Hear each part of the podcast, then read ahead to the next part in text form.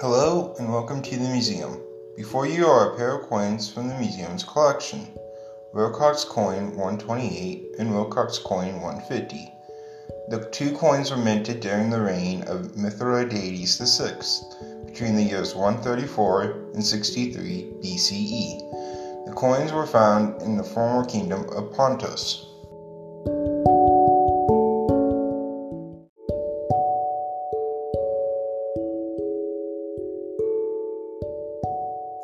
Mithridates was an enemy of Rome and the king of Pontus. He bested some of Rome's best generals, such as Pompey the Great. Mithridates fought against Rome in a series of three wars called the Mithridatic Wars, two of which ended with peace treaties, and the third with Mithridates' death.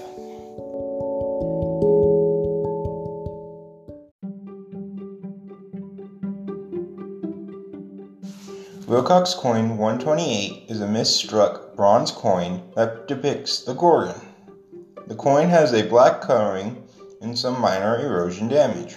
Wilcox coin 150 is a bronze coin with similar imagery to Wilcox coin 128. The coin has a more copper coloring with some damage due to the erosion.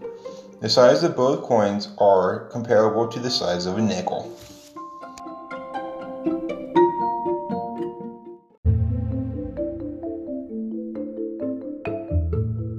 On the front of coin 128, the face of the Gorgon is surrounded by petal like objects. The Gorgon head is then surrounded by a series of lines similar to a box.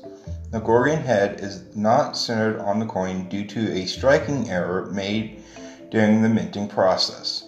The back of the coin features Victory with her wings spread.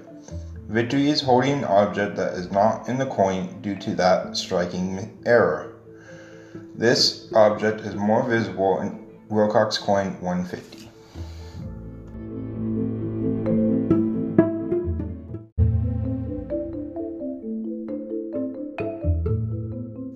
Coin 150 is a more centered minting.